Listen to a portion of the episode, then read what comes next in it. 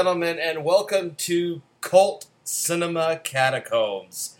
Uh, and red, and welcome to our final entry in the inspired by cocaine section of uh, this show. And boy, did we save the most cocaine for last. Well, I, I think that this one not only is inspired by uh, cocaine, right? hmm But I think it's chronicled that it was inspired by cocaine. Oh yeah, Like, like I think even the director of this film has gone on record being like, "I was on a dump truck full of China White when I made this movie." Like, and that director being Stephen King. Um, oh yes, oh yes. Yeah, he yeah he admitted that he that basically the amount of cocaine that he was on in this movie would have made Tony Montana be shameful uh, that he didn't have that much cocaine available to him. like, like the entire, the entire crew.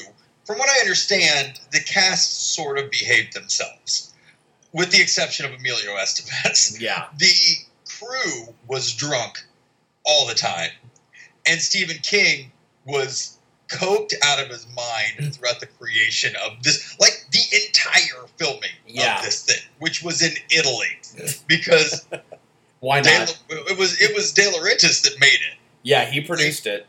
He Uh, the film, produced it, and he produced it out of Italy because it was so much cheaper. Yeah. So I think fair warning and full disclosure, we should say that we've both seen this film. Yes, uh, the film we're talking about is Maximum Overdrive uh, by Stephen King, and uh, yeah, we've both seen this. In fact, I remember going to see this movie when it was originally released uh, in the theaters back in 1986. And what made me go see it was because of the fact that it was the directorial debut of Stephen King, and this this was peak Stephen King at this point before the renaissance that we're currently having with Stephen King. I mean, he was hot shit at this point. and it's it's very notorious to know that Stephen King is not really fond of a lot of his film adaptations. So he said he said he said, "Fine, I'm going to direct one." This was the result. Um, so I think uh, okay. So we can say a lot. First of all, I haven't seen this movie probably in twenty-two or twenty-three years. Oh yeah, it's been a long time since I've seen this one too. But I, as so many of the films that we've watched that I I know of, right, the ones that I've seen at least, Mm-hmm. um, and and so much of what has informed my um, kind of tastes when it comes to films. Um, this was what we would. This is this, and if you remember from the JCU days, I don't even know if you were around then. This Red Dawn, Blob, um, were movies that we would watch over the holidays when I was a kid. Which So, version like- of the Blob, the original or the remake? Oh, the well, the the '86 remake. The we remake? would watch the original too, but the '86 remake. Oh, anything John Carpenter was in that mix. So you know, The Thing or The Fog from a the, the Fog might have been my the first movie that I remember actually seeing. Um, you know, those that was my that's what I came up with. That was my father's taste in film, which is translated directly into me. Um, I think we talked about that a little bit on Robot Jox. Yeah. Um, but I haven't seen it in such a long time that I'm really curious to go back in. And then, you know, I I said I was good. You know, we we we talk a little bit off mic, and and you know we were getting set up to record, and um, Roy's like, "Have you watched the trailer?" And I said, "You know what? No, I'm I'm I'm real good." And then I was like, hmm, "Maybe I should watch it." Oh shit! Yes, everybody should stop what they're doing right now and go watch this trailer. It's amazing. well, you can clearly tell in the trailer that he was high on cocaine. I mean, down to the wandering eyeball at one point, which is so blaring when you look at it. And I was like, I don't remember Stephen King having a lazy eye. And he's got, got this intense stare going on at one point, and then you see the eyeball start drifting towards the bridge of his nose. And I'm going, is that happening voluntarily or involuntarily? What's happening here? I fully expected him to just because it opens up and it's got I forget the name of the truck, but it's the Green Goblin truck. That's what, yeah, the Green Goblin truck, yeah. And it's and I remember as a child, like about of course being a, a you know a huge comic book fan that I am, that I was absolutely drawn to the Green Goblin truck, right? Mhm. So um, it starts with the, uh, uh, you know a shadow like like uh, uh, backlit Stephen King in front of the Green Goblin truck, and then it resolves into Stephen King standing there, and he just starts talking. And I expect I at any given time the next line out of Stephen King's mouth could be, "This is a commercial for." Um, for a 12 step cocaine abuse program or a commercial uh, applauding the use of cocaine. Really, you decide. This is for you to decide. I'm just making a commercial for it. Figure it out. Like, it's nuts. There's a period in the trailer where he points at the camera. He's like, I'm going to scare the hell out of you. And I'm like, are we sure this isn't like a Nick Kroll bit?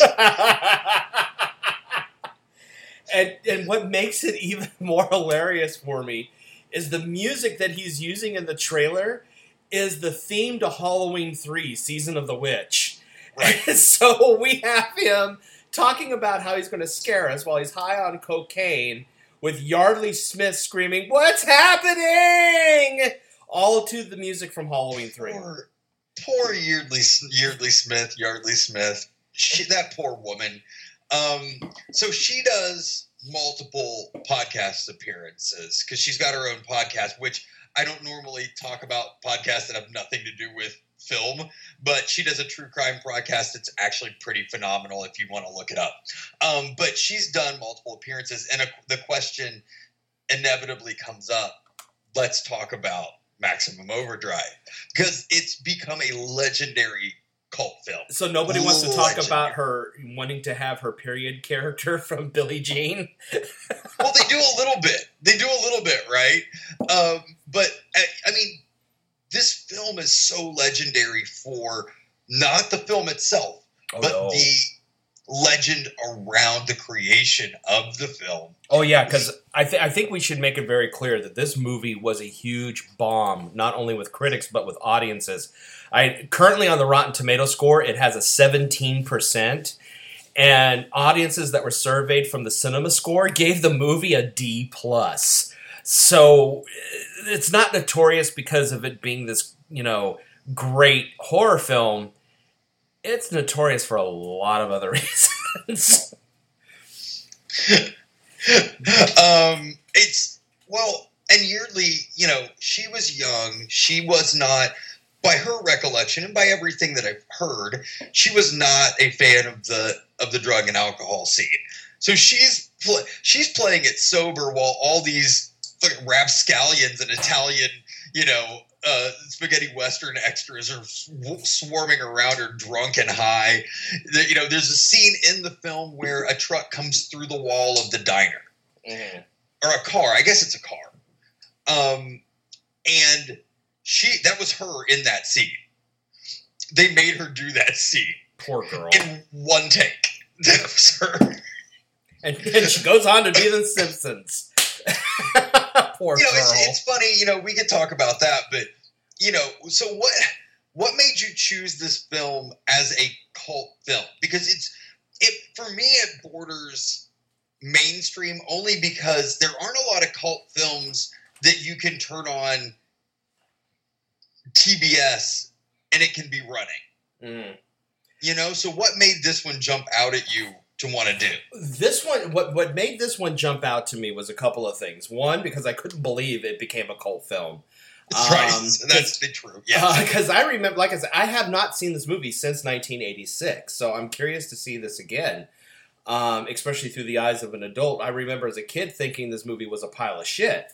Uh, so I'm curious to see it on that aspect. I was shocked to hear that it has a cult following. In fact, a few years ago at the Alamo Drafthouse here, when they showed Maximum Overdrive, it sold out. And I'm going, why? This movie's horrible. Why did this movie sell out? And then the movie was reissued on Blu-ray as part of the Vestron video collection that they're currently doing, and it was a bestseller. And I'm sitting here and I'm going, why? Wh- Why is this thing a bestseller? Why why is there a cult following around this? So mainly it's looking at it to see and get the answer to why. Why has this suddenly become a cult film? Because I'm confused. Because, like I said, I remember this movie just being a big pile of shit. Well, I loved I loved it, but I loved it because it's a big pile of shit. Right? Like like eh, if you're to go for it, go for it. Like and I'm and so but we should talk about like okay, so Stephen King directs this thing. It's his directorial debut. and also his last time ever directing anything. Um, in fact, he was uh, recently quoted. Um, I, I I can't remember what source it was. I want to say bloody disgusting. I don't know, but uh, he was asked why he hasn't directed a movie since Maximum Overdrive, and his response was just watch Maximum Overdrive. Right. Right. But uh, and one of the things I love in the trailer was he just comes in super hot on anybody who's adapted his work. yes, you all suck. Maybe you give Kubrick a break. He is Stanley F. and Kubrick after all. Give Kubrick a break. Give give De Palma a break. Okay, maybe Cujo, but you know, I mean, yeah. And the thing is, is he's like he's like bashing all the directors, and I'm like, but you worked with Romero, and you're bashing him too. I mean, Right. you worked Like with you'll get a phone call from George. You'll You- get a phone call from George. You're Stephen. bashing John Carpenter, who directed Christine for you. You know, Right. you know, and I'm like, okay, wow, that's the cocaine talking. Part of the reason that this became, and we should run through like the actors that are in it because there are, it really has a, a stellar cast of like, like would be B actors with the exception of like Emilio Estevez. Well, first and foremost, we have to point out what the, I mean, the biggest star of this movie, which is the soundtrack. Um, Oh yeah, um, Stephen King chose ACDC to do the soundtrack to this movie. And um, literally every song you hear in this movie is from ACDC. And it's not like music that has been recorded before by them or anything. No, they compiled an entire album worth of music for Maximum Overdrive. Now, that I know became a hit because Yeah. it's ACDC. You know, it's new music from ACDC. But yeah, when it comes to the rest of the cast, we've got we got Emilio Estevez, we've got Pat Hingle, uh, who would go on to be in the Batman movies. Uh, right, um, right. we have uh, Yeardley Smith, who would go on to not only be Lisa Simpson, but also star in the uh, short-lived Fox series Herman's Head. Um, Right. you know, It's Yeardley Smith is arguably the most famous person in this, or the most successful person in this film. yeah. Um, God, who else is in this movie? Um, there's oh, there's Laura Harrington, who, Right. Who uh, went on to? Uh, I mean, prior to this, she was in the Adventures of Buckaroo Banzai, but her biggest movie after this is probably What's Eating Gilbert Grape. Eh, she was in Devil's Advocate. Yeah, she was also in that too. Yeah, Yeah, Um, that's a pretty big one. I mean, it's not Gilbert Grape. Gilbert Yeah. Grape was a hit. and Hit. she and she followed it also up with Polly, the talking parrot. Damn Uh, it. But I mean, if it makes you feel any better, she was in Cop Rock. yeah, that's true. That's a We should do an episode on Cop Rock. For the love of God. just for the love of God, Cop Rock. Um, let's see here. We also had um, uh, Ellen McElduff, um, who also starred in uh, JFK, and she was also uh, a, a, a regular on the television series Oz. She played Eleanor O'Connor on Oz, and she was also on Homicide for a Dude. while. we haven't talked about the fact that Giancarlo uh, uh, uh, Esposito's in this, who is Gus from the Breaking Bad TV series. yes. Come on. Come on. Do you need another reason to watch this thing? I mean, it's quite the cast. It really is, and um, you know, front and center you have um, Emilio Estevez, who is very cocained out in this film. But I I I, I rewatched the trailer and looking at the trailer, I'm looking forward to Pat Hingle's performance because the scene where he's standing there with the rocket launcher. I, come on, big birthday, boss hog I'm like, okay, this could be interesting. uh, for those who are not familiar with the plot of Maximum Overdrive, um, I'm, I'm grateful to you. Continue your life unabashedly um, the plot is about it's based on a short story that Stephen King wrote called Trucks. And it's about some weird rogue comet right that passes the earth and and makes all inanimate machines go sentient. What a, what if it was Night of the Comet but with cars. But with cars, yeah, cars come to life. ATMs come to life.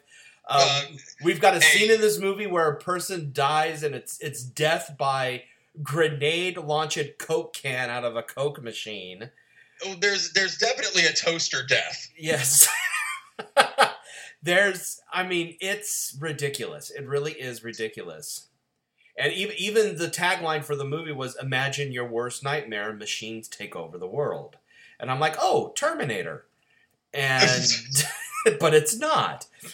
Here's the best thing about this is that when this film originally came out, it was pushed as being this hardcore scary film by Mr. Right. Stephen King himself. Today, the movie is now classified as a horror science fiction comedy. Yeah. and I think uh, it suffered for if it was billed that way from jump, if it wasn't for King's ego and he could look at this thing and say, "All right, let's remarket," you know, as we push, and and and say it's got comedy aspects to it, mm-hmm. you know, I think it would have done better. It probably would have. Really do. But no, this because, was pushed as a serious horror film because there are moments in the script that are funny.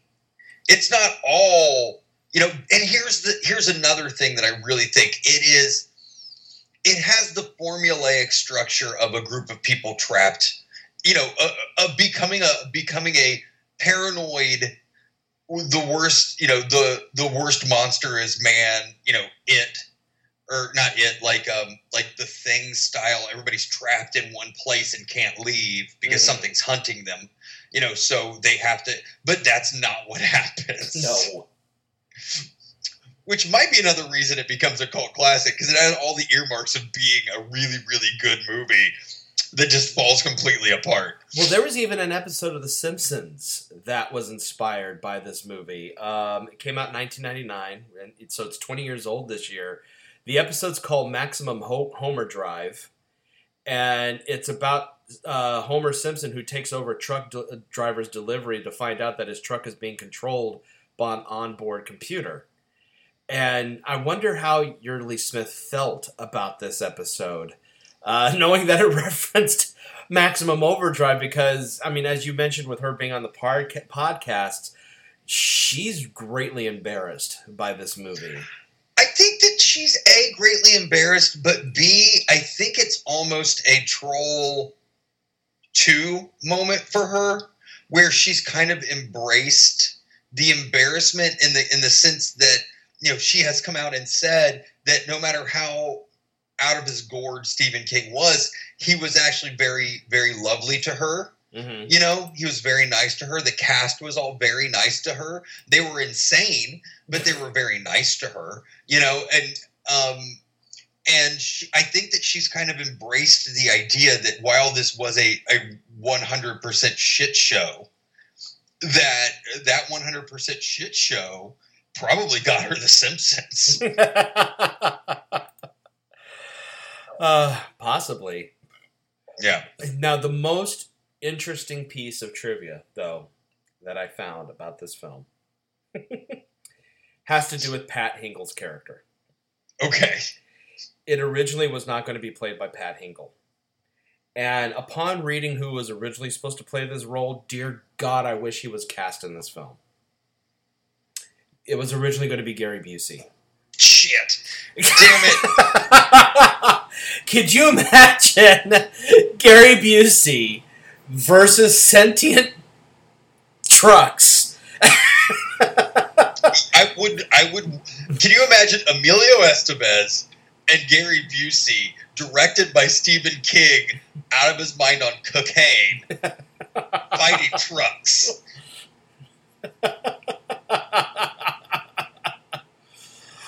Ah. so are you? Oh, uh, here's another um, tidbit that I I did not know this. Oh my Okay. god. Emi- Emilio Estevez was not Stephen King's first choice for this film. Oh no! Come on with it. Bruce Springsteen. What? Yeah, he wanted Bruce Springsteen to play the lead role that What? Emilio Estevez is playing in Maximum Overdrive. What? Could you imagine a movie with Bruce Springsteen, Yeardley Smith, and Gary Busey versus sentient trucks, Oh directed by high on cocaine Stephen King? And they, and and here's the other thing, right? To keep in mind when you watch this film. Ninety percent of the crew, from the DP down to the gaffers, were Italian and spoke no English. Yeah. So it's Stephen King out of his mind on coke, a translator, and the crew, which is drunk all the time and 100% Italian. Like, and what I mean is they don't speak English. So there's a translator that's translating drunk Italian into high Stephen King language and then back. Yeah. All while being helicoptered by uh, De Laurentiis. and I was I would ask if this is our first De Laurentiis movie, but no, the the Apple was uh, produced by uh, was no, the Apple was not produced by De Laurentiis. But we've wasn't done the Apple. No, that was Golan-Globus. But we have done a De Laurentiis movie already on this show, haven't we? We have. What And I think it wasn't it uh, Rock and Rule. Didn't Rock and Rule have something to do with De Laurentiis, or am I thinking of a, a, a different one? I can't remember. I'm gonna look up De Laurentiis right now here while we're discussing this. Okay, the De okay, so DEG, the De Laurentiis Entertainment Group. Um, yeah, I can't remember what film it was that we've touched on already, but I think one of the movies was We did a De Laurentiis movie, Yeah, one hundred percent. Um, I wish I could remember what it is. Um, this, there's probably listeners right now screaming at us what it was. Oh, it was Amityville like, 3D. It was Amityville what it was. 3D. Yes. What That's- was it? Amityville 3D was De Laurentiis. That's right. That's right. You are correct. Yes, which explains so much because because that scene where she dies on the boat, that's definitely could be in this movie. Ah. Damn it! All right, Well, are we ready to dive into let's this? do it. Are we ready to dive into this mountain of cocaine? Yes, let's swim in it like Scrooge McDuck. Alrighty, so we are going to now go off and watch Maximum Overdrive for the first time in God knows how many years, and we'll be back with our reaction. Hi. My name is Stephen King. I've written several motion pictures, but I want to tell you about a movie called Maximum Overdrive, which is the first one I've directed. What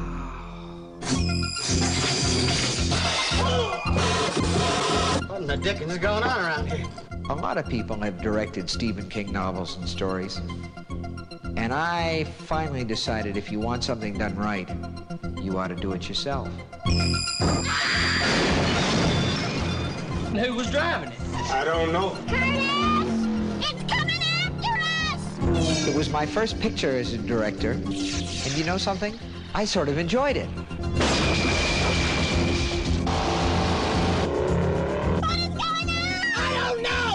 I just wanted someone to do Stephen King right. You want a war? You got one. I just want to get the hell out of here. So come and spend some time with me and my friends at the Dixie Boy. Spend some time in the dark. Please don't let us be in the dark. Help me. I'm gonna scare the hell out of you.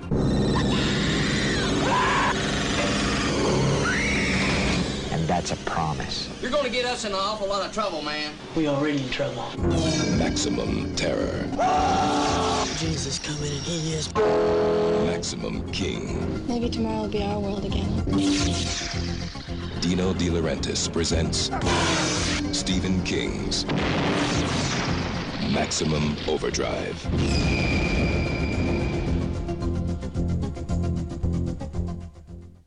So that happened.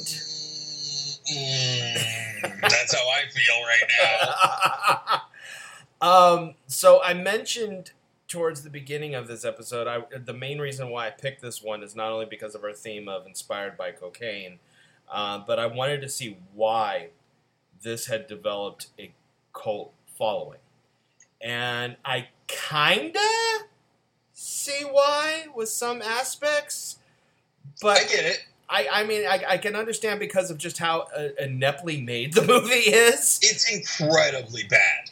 Um, That's why. yeah. It's incredible. And you know, I've read now reports where they're where it's like, oh well, it was supposed to be. No, it was never supposed to be bad. oh no, you it cannot just incredibly bad. No, because I'm like I'm sitting there and I'm watching this film, and then I realize 20 minutes after the movie had begun, Stephen King apparently forgot he was directing a horror film because all of the horror and gore and all that stuff came to an abrupt screeching halt and replaced by all these people at a gas station being terrorized by these trucks that apparently decide to have a rodeo hoedown. I got so many. Okay, I have so many questions, but let's just work through it. It's Night of the Comet, but with cars. with yeah, and, and other machineries. Um, anything that anything apparently that's a machine. It's God. It's so God. I hate you. I hate you for ruining. You know, a lot of people say that that that you know, oh blah blah blah, ruined my childhood. This movie, watching this movie again, ruined my childhood. the, the movie itself didn't ruin my childhood, but watching it again, hmm ru- because I remember it being good. And if I would have just left well enough alone, it would have been good in my mind. I had to go rewatch it, and it was not good. I not, thank you. I hate it. No, sir. I had one distinct memory come back to me while watching this movie, and that memory was I realized that this movie was the reason why I stopped listening to heavy metal and hard rock in the 80s because I associated heavy metal and hard rock with Maximum Overdrive. And I mean, poor, poor ACDC. I mean, not not only did they have the task of having to do the score for this movie, but they also had like their greatest hits raped in this film and placed in, in scenes where it didn't make sense to have their songs Oh, mean- placed. Like for those about to rock, we salute you is happening Don't- during the don't- sewer don't. escape scene. Don't. No, was that happening? What, okay, okay, okay, okay. Real quick. Machines become sentient somehow. The story does not take place anywhere except for Wilmington, North Carolina, at a Mhm. place called the what was it, Dixie? At the Dixie Boy. the Dixie Boy truck stop is the only place where it takes place. Now, I want to say this had all of the earmarks of being good Stephen King. It had all of the earmarks of being The Mist. It had mm-hmm. all the earmarks of being, it, you know, tense, terse. It could have done it. It really could have done it. Everything was there. They just didn't execute any of it. Any of it. To the point where at one point the um, Ally Sheedy character um, The Ally Sheedy, non Ally Sheedy character. says I'm going to Florida. looks dead down the barrel of the camera and goes, this maximum overdrive, and I'm like, oh, what? what? Stop it! oh, there was Stop it! there was no dimension to anyone's acting in this Nope. movie. Everyone was one dimensional. Everyone was completely one dimensional. Um, and you could clearly tell that Emilio Estevez was drunk and high the entire time, especially the scene where after he and Ally Sheedy Light have sex and he's wiping the sweat off of her brow and licking it. I'm going, Yeah. that's an acting choice. Well, he made a lot of those. My okay, so uh, they get they get um, sequestered in this thing by an army of big rig trucks and various other machinery. Um, I know we're going to talk more about some of the performances, so we won't now. But what it comes down to is they remember that there's a sewer pipe that leads out. So, you know, they escape through the sewer pipe to freedom. They almost get away until they're snuck up on by a truck. Assholes. Uh, but then they get away. yeah. Then they get away, and Yeardley Smith yells something about throwing up, and that's the last line of the movie. um, You know what? Now that you've me- now that you've mentioned her, let's get her out of the way. Um, she was trying. if I'm going to give her that. She worked really hard on this film. if there is one like glimmer, if there's if there's like one diamond in the turd, it is Yeardley Smith. Even though her character is one dimensional as well, she was cracking me up, and and the reason she was cracking me up is because here you've got this screaming, foul mouthed. I guess she's from North Carolina. I mean, her accent was questionable. I think she was coming south to north because they something, had just gotten married. Mhm. something. Her and Biff Hamburglar just got. but I mean, the scene where she's trapped in the car after they get hit by the trucks and they're trying to get her out, and she's cussing up a storm.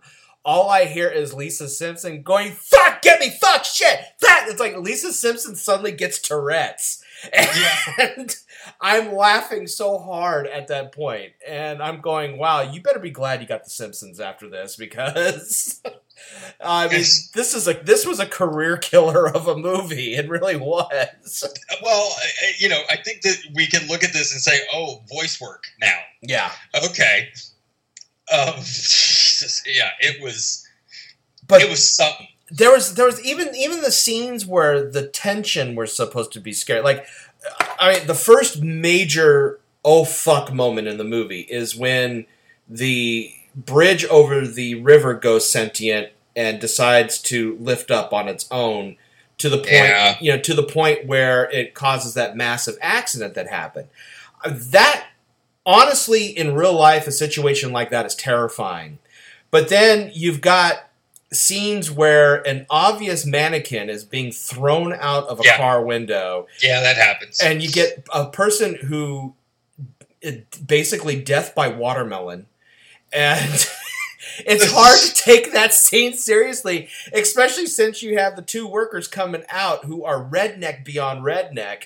And one of them yells at the other, God dang darn it, you're supposed to pay attention to this. And that's exactly how they talk in that scene. It's you can't take it seriously. You can't be scared by that because it's like it's it's it's all of a sudden just choices the movie and you just can't or not. Yeah. Or just not. there's no Not tension it, it kills all the tension I It's and, and I mean there was some what tension. The movie opens with Stephen King playing the part of uh God. Now I lost it.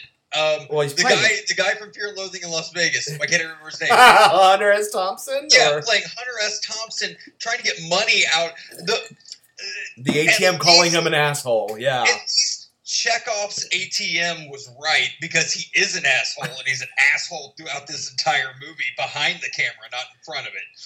Hey, honey, can you get over here, honey Oh, buns? This thing just Roy. called me an asshole. He should never do an, a southern accent ever again. he should never do anything ever again. Um, God, I mean, what were some other mo? Oh, death by soda vending machine. Okay, wait, wait, wait, wait. So yes, death by soda vending machine, right? Yeah. Uh, go ahead and explain how that happened. I need to follow that up. Okay, so um, it's at a little league game, and um, the coach decides he's thirsty, so he goes to get himself a can of Coke. And he goes to the machine. He puts the the money in. Nothing happens. He looks down at the dispensing hole, and suddenly out launches a can into his crotch. And he goes, "Oh," and it's like, "Wah wah." Yeah, and the kids are laughing at this also, and then he gets hit in the gut with another can, and that makes the kids laugh. And then it launches a can of Coke so hard that when it hits him in the head, it cracks his skull open. And the kids at that point are like, oh shit. and they start scattering as they're being pelted by cans, except for Hero Kid, who just happens Wait. to be the catcher. Okay, okay, I gotta. Yeah, right. He and he puts on the the the mask. And I am gonna protect myself by putting on this catcher's mask and see if guy who has his brain oozing out is still alive. So, okay. I got to talk about this kid. I got to talk about this part, right? So here's what happens. Stephen King, in all his coked out glory, goes to the Stephen King well, right? hmm and says it's not good. What am I? What am I good at? What am I missing here?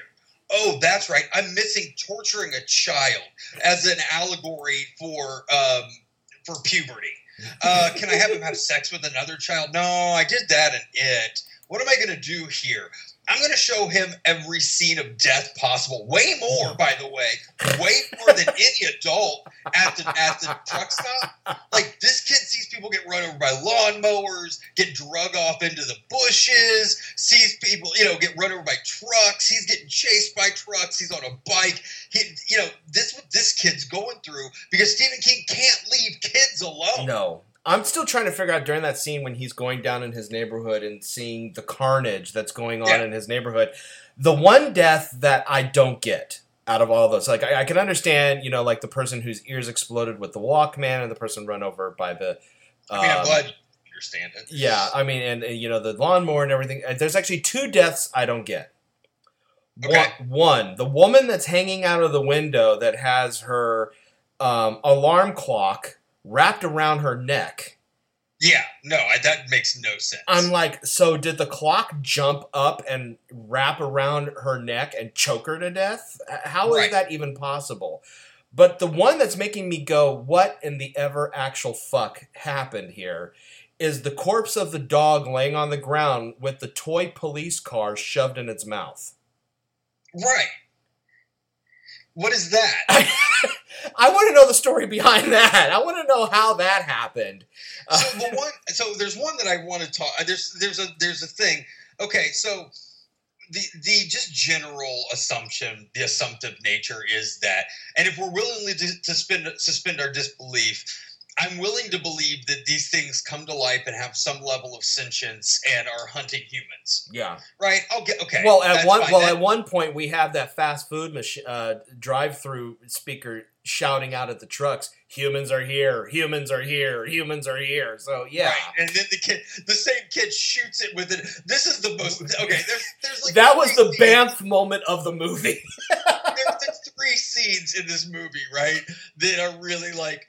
Uh, uh, not only are they WTF moments, but they're also like just so overacted that it's like, come on, guys. Like this scene, the kid, oh, this kid is what, 12, 13, something like that.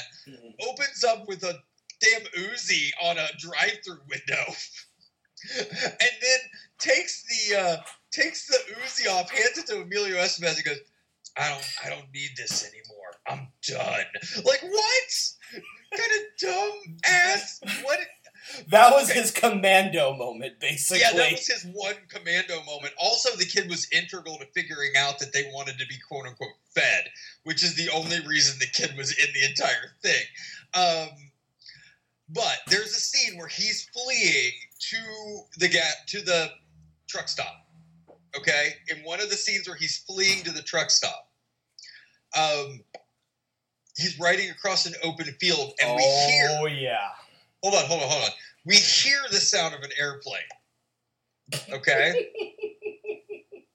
and then it cuts to the inside of a cockpit, and you hear Ride of the Valkyries inside the cockpit. Very apocalypse now. Yeah. Very, but wait, but wait.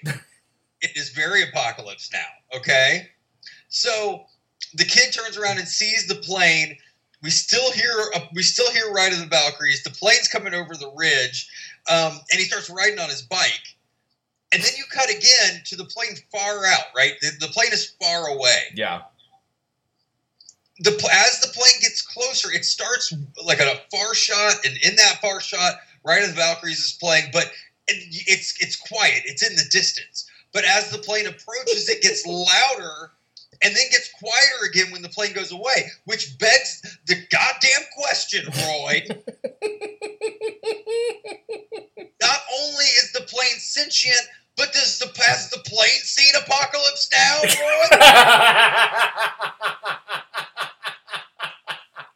is this the plane's joke? I think who knows? I mean, I, I would say go ask Stephen King, but he has very No. little memory of making this movie because I've cocaine. Steve King. That, that that's one of those moments where you're like, yeah, cocaine is a hell of a drug. It really is. the joke is, you know, the the joke's on us. And, and Apocalypse Now's, you know, uh, Flight of the Valkyries is playing, and he's going to dive bomb this kid, and I love the smell of napalm in the morning, ha ha ha. And then it cuts away, and it's all quiet. Then it gets loud and quiet again. I'm like, wait, is the plane playing Apocalypse Now? It's uh, Ride of the Valkyries. And if it is, does that mean that it's meta to the point where it's seen the movie that that we've seen? Has how does that work? How do they hear? Drugs. That's the answer. Drugs. how do they hear people? That's what I want to know. Well, Why did anybody grab the the the machine gun cart and just turn the machine gun away from them? well, you know they did that when they did that running thing, and they all of a sudden, after putting the grenade on it, decided to play spin the bottle with yeah, it. what was that? that scene, that scene, the scene before that scene, I have to talk about because it made me really mad. Is it- Okay. Okay. Emilio Estevez. So they get this message. The, the the the machine gun cart is parked out front, and it's beeping its horn. And by this point, uh, Platoon Kid has made it the sewer pipe and into the thing. I got a merit badge on Morse code and communication. It's Morse code.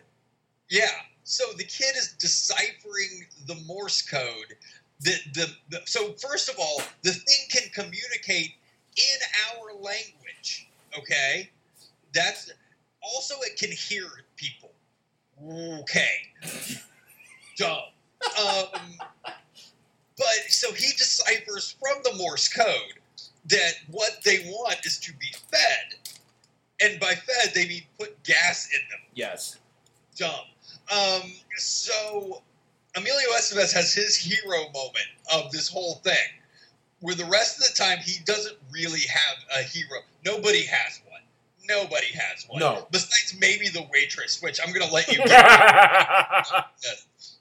she was the damn hero of the movie, if you want my opinion. Um, so Emilio Estevez, they figure out that they need to be fed, and then there's this moment where Emilio Estevez, you know, kind of decides he's going to give them gas to, to protect everybody, right? While he's hatching his diabolical escape plan, which is literally nothing. Um, so he goes out bright and early in the morning, and he's like, "Gonna be a long day," and then he pumps gas for eight hours and passes out.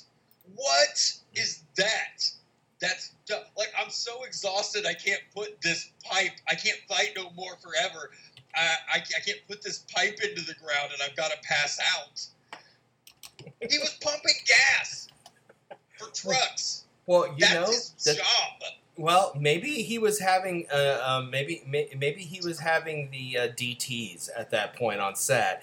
and, yeah, that was the reason why. sick. Maybe his dumbass was dope sick on set. I don't know, but I'm telling you right now, eight hours of pumping gas does not give you the level of exhaustion that he felt. That's somebody's job. That's just a job that someone has. That you were you an asshole and decide that you're going to, you know, I can't even stand up. I've got to be, I've got to be uh, doted upon by Ally Sheedy while I tell you my fever dream story about what's going on in the universe. Dumb, dumb. It made me so mad. I hate it. I hate it. oh man. So talk to me about this waitress. Okay, so uh, I'm trying to get the waitress's name here, the actress who played her. Hold on one second. Um, so there is a plethora of people who are um, in this diner, who are, who are trapped in this diner. One of them is the uh, Ally Sheedy S character, who also came here um, because of um, the Lotharius Bible salesman that she's Yeah, hitchhiking with. hand off my leg, or you're gonna come back with a hook hand. um, so the actress Wanda June. I I mean, the, the the the the character's name is Wanda June, and she's played by actress uh, Ellen uh, McElduff, and Okay. she makes quite possibly the most greatest what the fuck acting choice in this entire film. Um, she and it's hard to believe that she's went on to do some other great stuff like Oz and Homicide and stuff. She snaps and Well, you'd snap too if you were forced to act in this film. Right? and she can't imagine why this is happening because she, as she says, we made them. She said, you know, we. she didn't say we made them. This is after she got attacked by a floating electric turkey knife. Oh yeah, yeah. She yeah the uh, the electric knife opened up on her arm, and then also attacked her foot. And you know the one of the patrons in the diner's like, "Oh, did the butter food food knife attack you?" You know, and she's teased about it. And so she just finally. and she's bleeding. It's like it's like a massive wound on her arm. Oh, yeah, like, it's- it's like Dawn of the Dead level gore going on here. It really is. Um, so she finally just has enough, and she goes charging out of the diner with a. Twice, by the way, twice she does. Yes, this. but the first time is the glorious one. Uh, because she's got a shat- she's got a shattered whiskey bottle. I'm like, yeah, that's gonna fight off the trucks. like Roadhouse. and she like spreads her arms out and screams, "You can't do this! We made you!" And I'm gonna be I'm gonna be really honest. What you just did was underacting in comparison to what she and I'm not I'm not exaggerating. 100% underacting in comparison to what she did. she just goes full on to the point where immediately after she's done, you expect Jon Lovitz to come on the screen and go acting. Right? You're you're you're waiting for that to happen, and then she does it again, and boy, she, she probably has the most memorable death scene in this movie uh, because of of her doing it again. But this time in her like death knell, she sends a statement towards Miller High Life beer because she has she's dying after being shot down.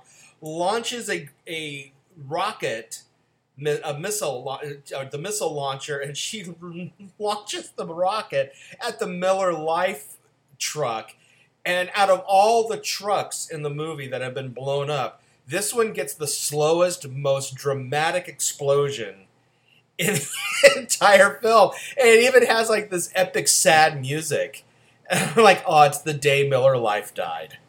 It's just Yeah, I wonder how anyone feels that was associated with um, advertising in this movie. I'm trying to figure out how they got away. I mean, I'm sure the story's got to be out there, but I'm really trying to figure out how they got away with using the Green Goblin's face from Spider Man for that toy truck. because I mean they never directly referenced to him as being the Green Goblin or anything. But if anybody re- was old enough to remember the Spider-Man comic books at that time, that was what Green Goblin Oh, looked yeah. like. And so I'm trying to figure out how they got away with that. I think they just did it. Well, I, I'm sure that there was a re. You know, I'm sure they got away with it by getting away with it. Do you know what I mean? I'm Mhm. sure they got away with it just by, um, just by paying Marvel for it. Why you chose that one is another super coked out moment. You know that doesn't really make any sense. What also doesn't make any sense is the fact that I mean it's it's made obvious that this is the leader truck out of all the trucks. But for some reason they give the truck an acting choice of making the green goblin eyes glow red for no reason. Right, because it's supposed to emote something, I think. like, I think that's what we're getting at, is that it's supposed to be emoting like like emotion. Like literally, literally like it's supposed to be like showing you something, you know, like and it just isn't. It's bad. It's just bad. You know, John Carpenter did a better job of having a car emote emotion in Christine than Stephen King Oh, did in this By movie. Oh my god! What are another questionable acting choice in this movie is Pat Hingle. Now, I, I will say after watching this movie, I really wish they would have cast Gary Busey in this role Oh, because Dabney Coleman. uh, or Dabney, Dabney Coleman. Of give me Dab, give me Dabney Coleman. because I mean, Pat Hingle's character, who I, I called Mushmouth, because half the time I'm like going, "You need subtitles." What? I mean, no one's that southern. Hamburg Tinker for the working man temperature. Come over here, I got. It was as if he survived the end of Roadhouse when the polar bear gun fell on him and made it to North Carolina. Yeah. And he it's like he had this ego from hell because he owned a truck stop. I'm like, oh, good for you, buddy. That's the pinnacle of your life right there. Be an asshole to everybody because you own a truck stop. that gives you the right to be a bully towards everybody. And I, I the, the I, literally you you nailed it with his accent in the movie the whole entire time. It's it's well it sounds like like Nibbler in the background except with a lower pitch. That's the voice that Pat No, it's one hundred percent accurate. Um, it just it makes me so mad. Like did, everything, everything, every choice was like everybody was acting in a different movie, and then they just moved them onto set for one day. That's what it felt like. and then let them go back to making their other movies. yeah. Like that's what it one hundred percent felt like to me. But the biggest, I mean, so much what the fuckery is going on in this movie. And I'm like, I'm, I'm sitting there and I'm just slack jawed at everything that I'm witnessing. And I mean, like I said, I hadn't seen this movie since it came out in the theater, so I don't remember how it ended. So I did not remember the ending coda about the nuclear missiles in space. Oh yeah, the laser and the nuclear missiles in space. Yeah, I'm like, where the fuck did that come from? It's like it, it's like it was soon discovered that a laser shot a, a Russian nuclear missile in outer space. Oh, by the way, six days later, the comet left and everything went back to normal. and everything's great. Like I'm like, what? God, I can't even I can't even talk about this movie anymore. like it made me so angry. but I could definitely, I can, I can kind of see why this has a cult following because one, the ineptness, two, Yeardley Smith, and three, this is something that has to be seen to believe, and it is a great exercise of how not to make a movie, um, especially when you think you can make a movie because you think you can do better than anybody else. Let this movie be a cautionary tale about how that type of mentality is a folly on your life. yeah, yeah, yeah. I I 100% agree with that. That's that is accurate because this movie should not exist. um, and it, it, it more than more than just shouldn't exist. Somebody should have stepped in and said, um, "What are you doing? Like, why why is this happening? Um, you're you, what are these like? Like he had to send this back. Was he given full carte blanche to do whatever he wanted? Like, were there no dailies coming from?" I got a feeling that De Laurentiis gave him carte blanche. I mean, it really, it really does feel like that because it seems like no matter what he came up with, it was put on the screen. It really does feel that way. Like I want to have an explosion here. Okay, there's your explosion. I I, I want I want to have um, when this guy's hit by a truck, he explodes like he's filled with juicy fruit.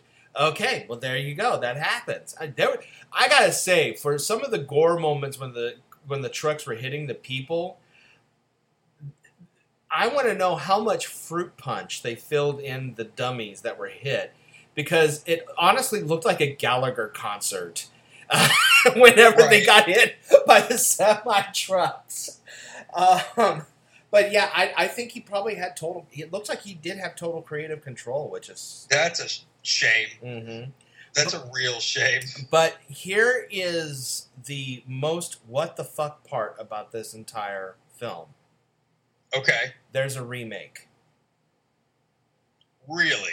Yep, it, it was a direct to home video. Then it went to the Sci Fi Channel remake in 1997, simply called Trucks, uh, which is Oh yeah, yeah. which is based more directly on the Stephen King short story, uh, starring Timothy Busfield. It didn't do any better. so But it was on TV. it was on TV, yeah. Uh, well, actually, it was first released to VHS and DVD by Trimark Pictures. Then it was released onto TV. Um, instead of shooting it in Italy, this time it happened in Winnipeg. Uh, a TV Guide gave the movie two out of four stars, saying the film is all premise but no plot. A problem made worse by the clumsy addition of extra ex- extraordinary gory sequences. Okay. So basically, what this is saying is is that this is a film. I mean, a story by Stephen King that has no point being made into a film at all. Well, I agree with that. I agree with that. One hundred percent. So we can now leave behind the films inspired by cocaine and move on. Um, and we're going to move on to um, a much better film than Maximum Overdrive. Um, it's summer. Um, it's it's summertime. Uh, Andrew, when you were growing up, did you, uh, as a kid, did you ever go to summer camp at all? Oh, I was too busy watching Maximum effing Overdrive and thinking it was good. Yes, well, I mean, so- yes, I did go to summer camp. Thank you very much. So, I mean, uh, summer camp has been fodder for a lot of films out there, either it be horror or comedy or drama or whatever. It's a great place to, you know, to have a story. And Sure. so, um, our next film is set at summer camp. And what's interesting about this movie is, is that I actually personally know one of the cast members of this film. Okay. Um, the movie was released uh, in 1987. Uh, it really didn't get much of a theatrical release. It kind of pretty much went straight to home video, but it did get a limited theatrical release. This was one of those films where you saw the poster uh, inside a blockbuster video or family video or whatever, and the title plus also the um, the, the the poster art made you intrigued to pick it up and watch it. Uh, it was based on a novel written by William Butler, and the screenplay was written by Penelope Spheeris, so it's got some clout there. The film Okay. is the film is called Summer Camp Nightmare. Okay. Um, and the person that I know who stars in this film is Samantha Newark, aka Jem Oh. Jerrica from Jem and the Holograms. Okay. Um, she she has a uh, she has a very pivotal role in this film. Uh, I and it also stars Chuck Connors. Really? Yes. so we so we have Chuck Connors and Samantha Newark, and that's quite a combo right there. Yeah, it is. It's set. You're you're setting you're, you're setting it up there. Um, this film is very hard to find actually because it's never been released to DVD. Uh, it's Okay. it's only went as far as VHS. Uh, there are copies of it out there, and I did find a copy that someone graciously uploaded to YouTube. Thank God, uh, so that we that way we can watch it. I kind of wish this one was on DVD because I mean you'll see it. I think it deserves a bigger audience, and th- think of this movie as antidote to everything that we went through with the cocaine stuff. The problem the problem with the movie that we just watched, right, is that I had such so when I was a kid it was you know, it was Red Dawn, it was Maximum Overdrive, it was The Blob, it was which by the way, the Blob uh re-release from Shout Factory looks amazing. I'm so glad that's finally coming out on Blu-ray because I personally love the Blob remake. I just It's so wa- good. I I just recently rewatched it not too long ago, and it has definitely held up. Um, so I'm very happy to see that it's getting a restoration and everything else. you know, it was movies like that. And I remember almost to a one them being amazing. hmm Now, I've since watched Red Dawn, which is still good. It's a camp classic, definitely. I mean, it, It's it, it, it's- it's fun. it's got- well, it's got all of the it's got all of the earmarks you need from a movie, which you know this one didn't. It's, But I, I It- it's also- definitely got all the earmarks from an from an '80s like fear of Russia taking over Oh, yeah. America Oh, yeah. movie that it needed. I mean, it was pure '80s right there. Everything about it is just if you if you ever want to love the 80s that's the movie to watch. But you know all of those movies still hold up i guess is what i'm saying for the Yeah. most part at least for nostalgia's sake. So i assumed in my you know weakened 80s state that maximum overdrive was going to do the same.